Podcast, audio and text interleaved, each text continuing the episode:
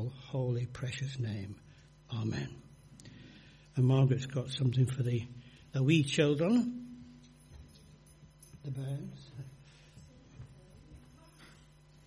I said we'll be carrying on this story a bit later on, um, the adults, and I don't speak for long. I thought I'd fill a bit of time in and we'd have a little, a little uh, children's talk.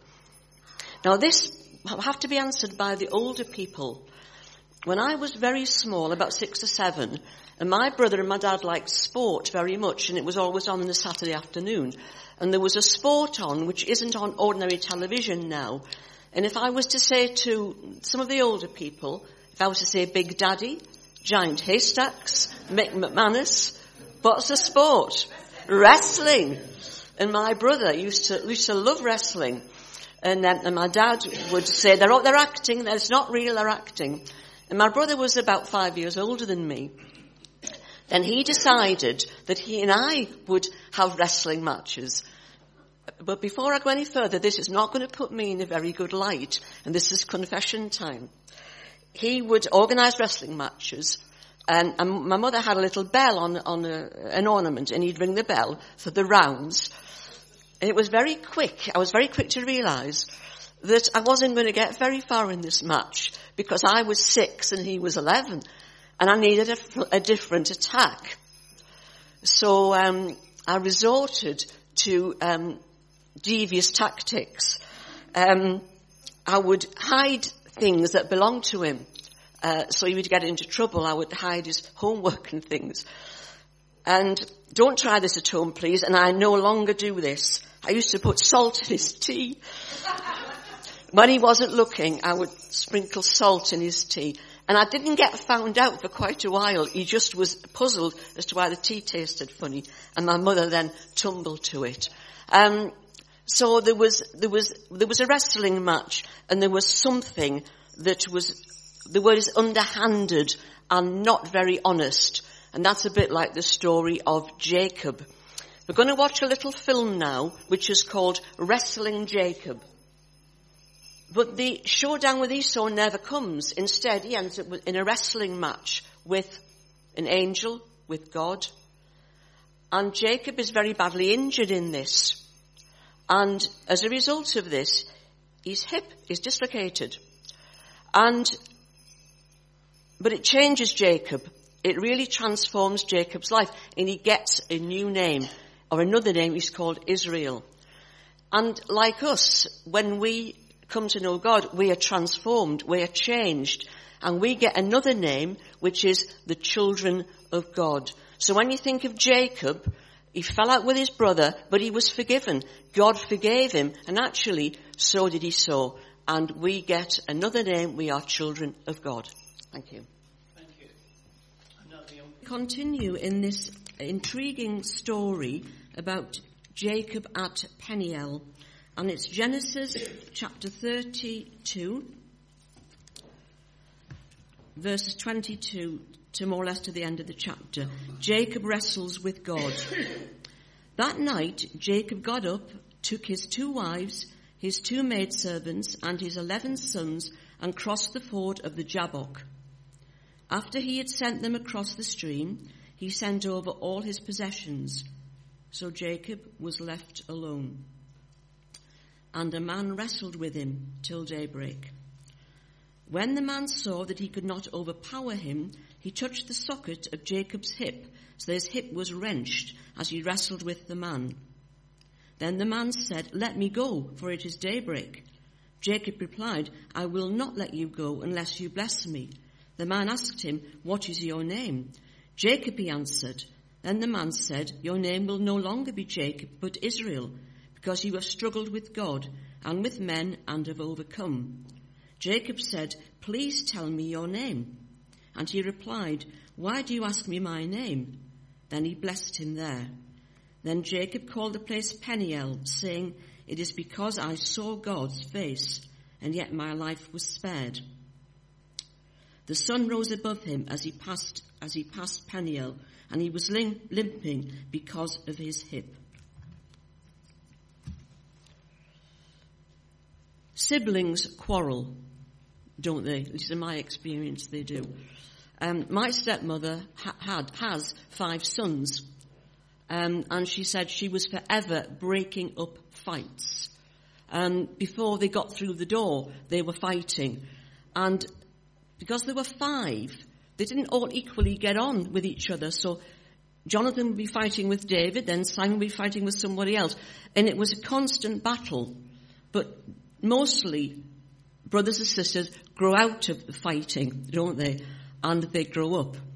But it's, it's a bit of a motive in the Old Testament, particularly for hostile brothers. We go back to the, the Genesis story at the very beginning, and we have Cain and Abel. We have Jacob and Esau. We then move on to Joseph and his brothers. And um, when Mike was doing the story of David and Goliath, it was evident there were tensions with David and his brothers. We move into the New Testament, and James and John were arguing. And then the prodigal son and the elder brother. I think there are shades of Jacob and Esau in the prodigal son as well, and, and, and the elder brother. We move into sort of um, pop world, if you like. Though those of us who are old enough to remember the Everly Brothers remember the beautiful musical harmonies which did not last over in, in their personal life. They were fighting each other on the stage. I'm not sure whether they ever reconciled. Those of you who are familiar with 1970s bands, right, remember Dire Straits? Well, I was at school with the Knopfler brothers.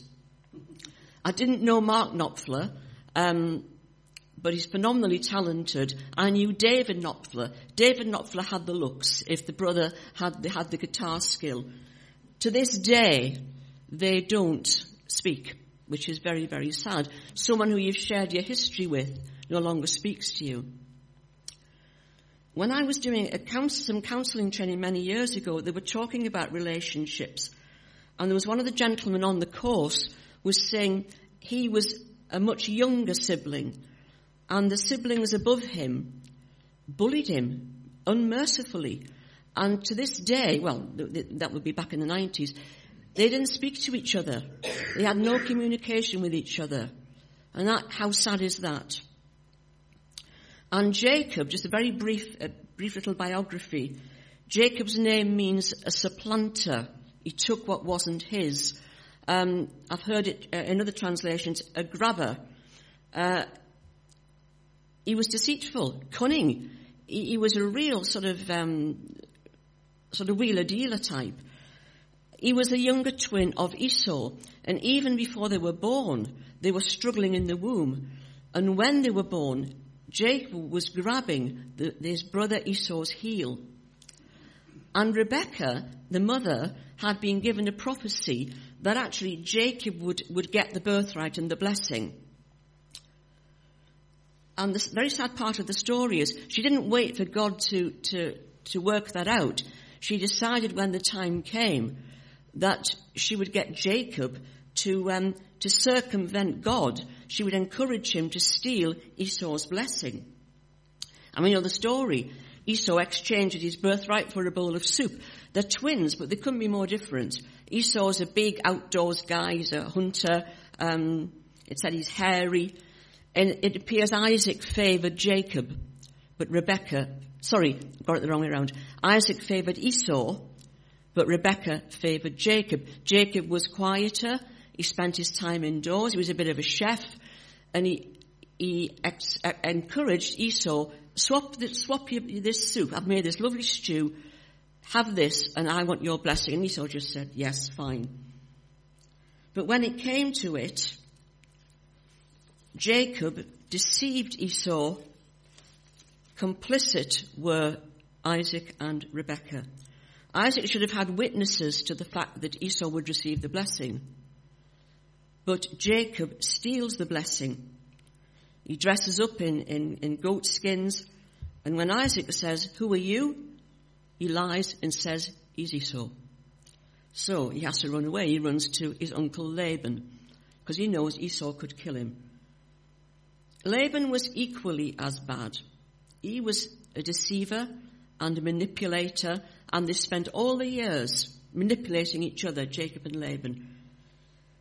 Jacob works 14 years, but he gets the wrong wife to start with.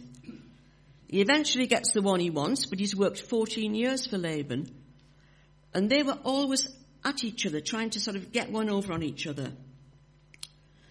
Jacob had been promised at Bethel that God would bring him back to the land, but he does what his mother did. He circumvented this and he had his own cunning plan. But he knows he must leave Laban, he can't stay there anymore, and he's going to go back. And he knows he's got to confront Esau. So the times that God dealt with Jacob and told him and promised him not made one bit of difference to Jacob's life. He's still the wheeler dealer schemer who wants to do things his own way until we get to the Jabbok. He's still scheming and dividing. He's very worried that Esau's going to kill him, but he's still scheming. He divides the party up so at least if Esau attacks, one's going to escape. Because of course, he sent word to Esau, I'm on my way. Sorry about what happened 15 years ago. Esau's coming with 400 men. And Jacob's terrified. So, he then decides he will um, send, uh, he appease Esau. He sends sheep, camels, goats, and he's still terrified. So he sends the wives, the animals, everybody, he sends them across the Jabbok and he is left alone. He spent all his life a step ahead. He's outsmarted his opponents. He's quick. He's got wealth. He's got wives. He's got animals. But now we're coming to, he's got to face his fear of Esau. Everything is at stake. So he turns to prayer. And this prayer is his lifeline and he's on his own facing Esau. But the showdown with Esau never happens, does it? Instead, he ends up in a wrestling match with, with God. Out of nowhere, this opponent comes and starts to wrestle with Jacob. Jacob won't admit defeat. He will not. He said, I'm, I'm, I'm not going to admit defeat. And the opponent strikes Jacob in the thigh. Now, in, in boxing terms and wrestling terms, that's what's called below the belt. It's an illegal strike. But this opponent whacks Jacob in the thigh and puts his hip out. But Jacob says, I'm not, I'm not going to let go until you give me a blessing. And interestingly enough, um, in in wrestling, you have you have the goody and the baddie, don't you? There's always the, the one who who fights ethically, and there's there's the the um, the nasty one, and he's known as the heel. And Jacob was grabbing the heel of his brother, and the the ethical fighter is is called the face. So I thought that was that was quite interesting. So he wants a blessing. Why should he have had a blessing? Because he stole his Esau's. Very, very interesting. And what does Jacob, what does he gain from this encounter, apart from a, a, a dislocated hip? What does he gain from this account, encounter? Well, he gets another name, doesn't he? And all throughout the Bible, God gives people different names, a new identity. Jacob asks his opponent, what's your name? And the opponent, you're not going to get the opponent's name, but the opponent says, I'm going to give you another name. You're going to be called Israel. Not Jacob, but Israel. Now, in a sense, it's the name Jacob, that's the raw material. Israel was, was the transformation. And it would be nice to think Jacob changed overnight um, into his new name, and he, uh, but he, but he didn't, and that's like us all. The old nature comes up, doesn't it? But he, he got the blessing, and he understood that he didn't have to fear Esau. He was, he had a transformation, and he got the blessing. He was forgiven, and he could face Esau without fear. And he, he met God. It says there, Peniel, face to face. Now in, in the Old Testament, nobody saw the face of God and lived. But Jacob saw the face of God and he lived. Moses had to cover his face. Now face to face is by far the best way of communicating. Our old GP, retired GP, has an allotment near us and he, he would often say, I like to see people face to face as a doctor. Because he said often people will say they're all right, but they're not. We want face to face. Um, I would imagine if you're in, if you're in doing counselling, you want to see how people come across, how people are, how people look. I wouldn't imagine the police interview suspects or, or witnesses on the phone because it's easy to be less honest on the phone, face to face. And that's what Jacob got. He had to confront Esau, he had to confront his past, and he had to confront God. Now, what might this story say to us? And it, it, has been said, I have heard it said, it, it, it's partly to do with the wrestling with God in prayer, wrestling in prayer. Um, I'm not sure personally whether, I don't think we have to wrestle answers out of God because He already, He already knows. God has already made the initiative to come to us.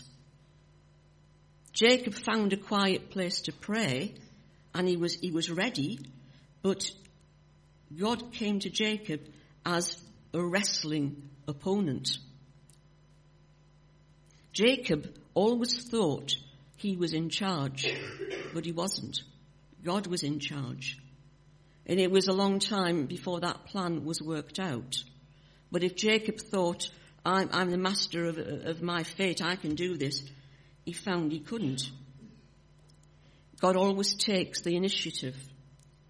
We might think we are, but God is always there first. And He's there drawing us to Himself. As I mentioned earlier, Jacob was transformed. He had a, he had a real experience. But he didn't change very quickly. We haven't got time to go, to go into the story further, but Esau forgives him. And I, I like to think very much that God had been preparing Esau. The showdown never came. The fight with Esau never came. And there was a reconciliation. And Esau says, travel with me, Jacob. We'll, we'll travel together. And Jacob, still scheming, says, yes, um, you go ahead. I've got the, the animals and, and the, the, wives and children to deal with. Um, you go ahead. I'll meet up with you. He didn't have much intention of meeting up with Esau. He was, sti- he was still at it, but God was working in him. I found I'm going to, to read this quote. I found this, this quote, which I think, I think is, is good. The Lord appeared without any intermediary to Jacob as he had done to Abraham and Isaac before him. He intervened directly to strike down Saul of Tarsus and force him to face facts he'd been refusing to reckon with. Most of the time, both before and after the coming of Jesus, the Lord has worked through his servants who declared the word of the Lord. Though you and I do not see the Lord, he still deals with us personally breaks down our defences and moves us to return to him in repentance so that we may receive the blessing he has for us. I'm going to finish by, by reading, well, it's a very old hymn, although I've never ever sung it before. Some of you um, who have used older hymn books might have heard of it. It's actually a poem by Charles Wesley, um, Come, O Traveller Unknown. Come, O Traveller Unknown, whom still I hold but cannot see. My company before is gone, and I am left, I cannot flee. With you all night I mean to stay and wrestle till the break of day. Yield to me now, for I am weak, but confident in self-despair. Speak to my heart in blessing speak, be conquered by my instant prayer. Speak or you hence shall never move, and tell me that your name is love. I know you, Lord, and who you are. You are the feeble sinner's friend, nor will you with the night depart, but stay and love me till the end. Your mercies never shall remove your nature, and your name is love. Thank you.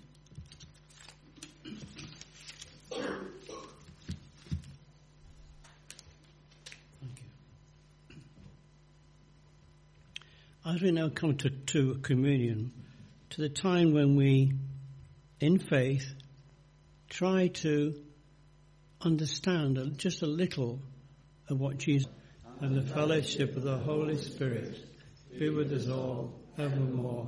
Amen.